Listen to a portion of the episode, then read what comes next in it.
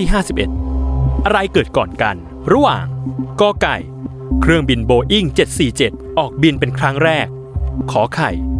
ยานอวกาศอพอลโล 11 ลงจอดบนผิวของดวงจันทร์สำเร็จ หรือคอควาย มีการค้นพบโรค HIV หรือโรคเอดส์เป็นครั้งแรก 10 วินาที จับเวลา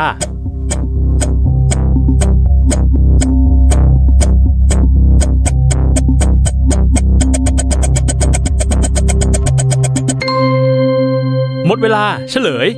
คอกอไก่ เครื่องบินโบอิ้ง747 ออกบินเป็นครั้งแรกเกิดขึ้นก่อน เมื่อวันที่ 9 เมษายน พุทธศักราช 2510 โดยสามารถบรรจุผู้โดยสารได้สูงสุดที่ 118 คน ตามมาด้วยข้อขอไข่ ยานอวกาศอพอลโล 11 ได้ลงจอดบนพื้นผิวของดวงจันทร์สำเร็จ เมื่อวันที่ 20 กรกฎาคม พุทธศักราช 2512 และสุดท้ายขอคอควาย การค้นพบโรคเอดส์นั้นเกิดขึ้นครั้งแรกเมื่อวันที่ 5 มิถุนายน